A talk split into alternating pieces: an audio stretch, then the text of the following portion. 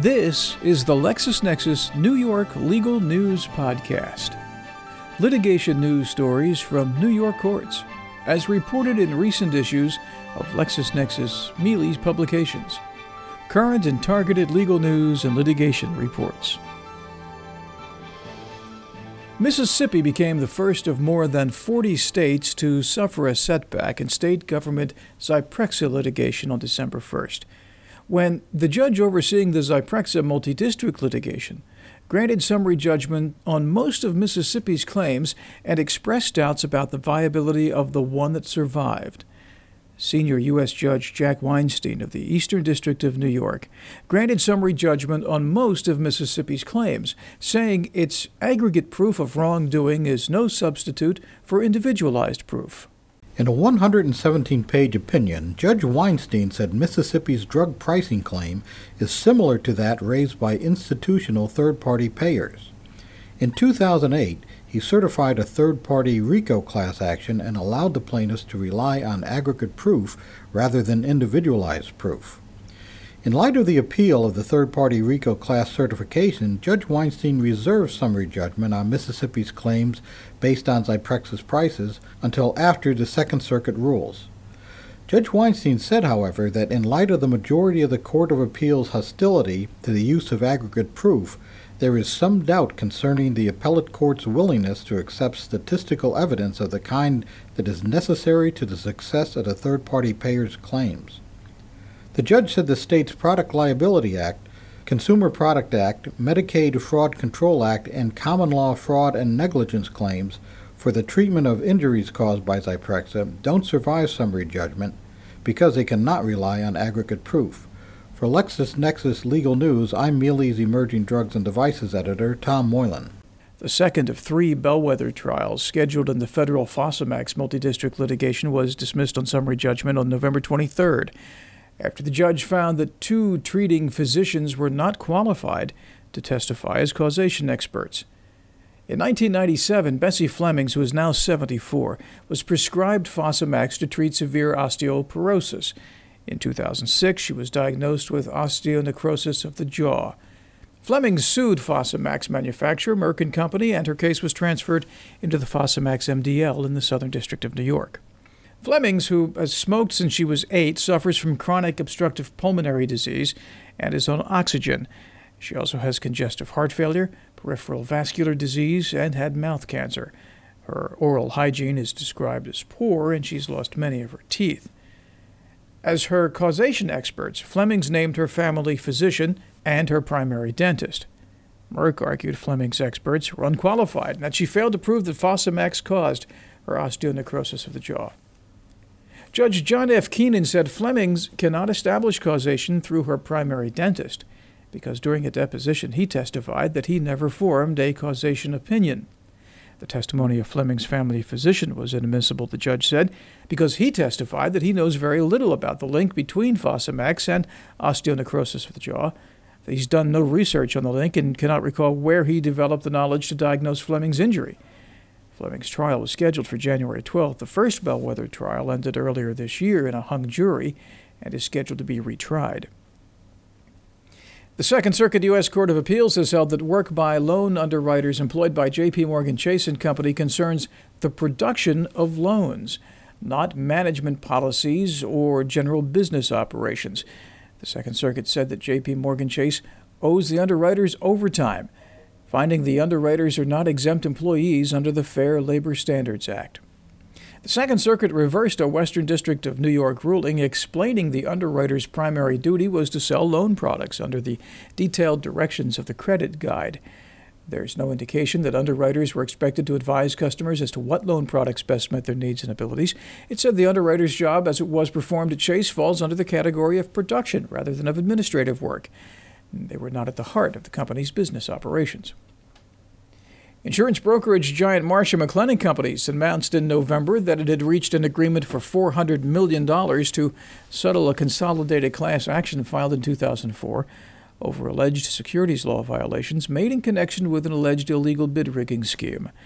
A class of investors represented by lead plaintiffs Ohio Public Employees Retirement System, State Teachers Retirement System of Ohio, the Ohio Bureau of Workers' Compensation, and the State of New Jersey Department of the Treasury filed a consolidated class alleging Marsh & McLennan improperly steered clients to particular insurance carriers to maximize the contingent commission payments from those carriers. They also alleged the company concealed the true nature and magnitude of these payments from clients and investors, and therefore artificially inflated the price of its stock. The numerous class actions that were filed were consolidated in early 2005. According to the stipulation and agreement of settlement, the parties agreed to settle the action just as they had completed merits discovery and were beginning expert depositions. The settlement is subject to a final approval hearing. In a press release, Marsh & McLennan said about $205 million of the settlement was paid by insurance. The remainder, the company said, will be paid by cash on hand. The amended settlement of the controversial Google Library Project case was preliminarily approved by a New York federal judge in November who set a February date for a final fairness hearing and established deadlines for notification, opt out decisions, and other events. Southern District of New York Judge Denny Chin signed the preliminary approval order less than a week after the author and publisher subclasses in the case filed the amended settlement agreement. He set February 18th as the fairness hearing date.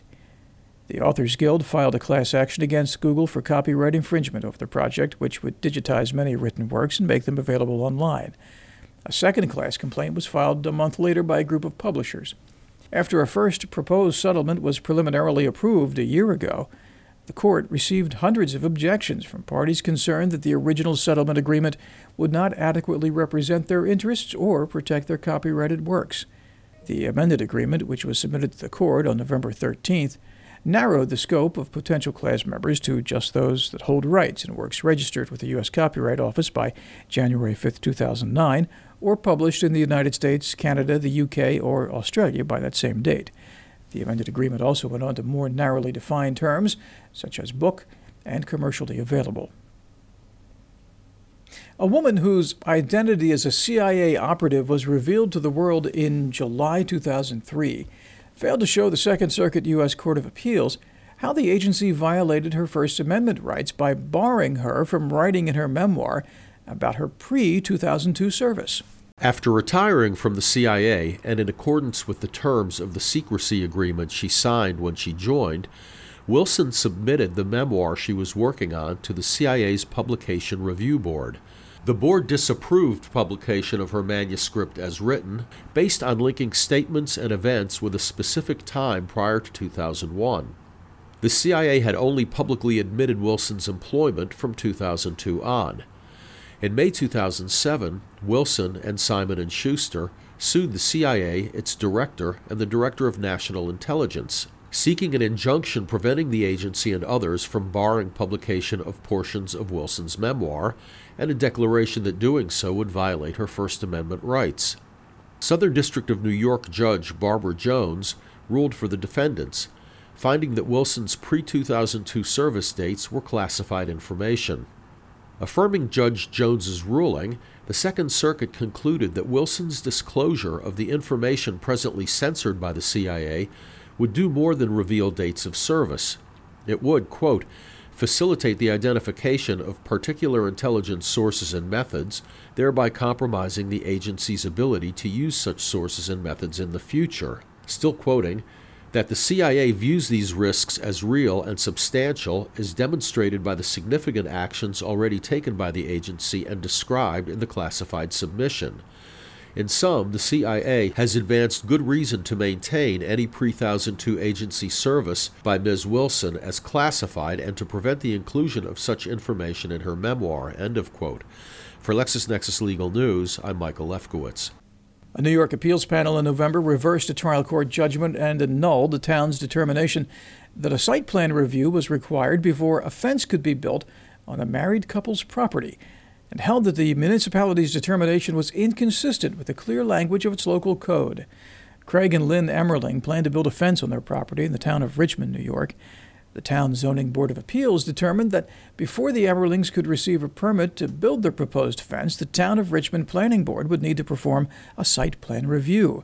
The Emmerlings challenged that determination in the Ontario County Supreme Court, which dismissed the couple's petition. But the Appellate Division found the Zoning Board of Appeals determination that site plan review was required prior to the erection of a fence is contrary to the town's zoning law.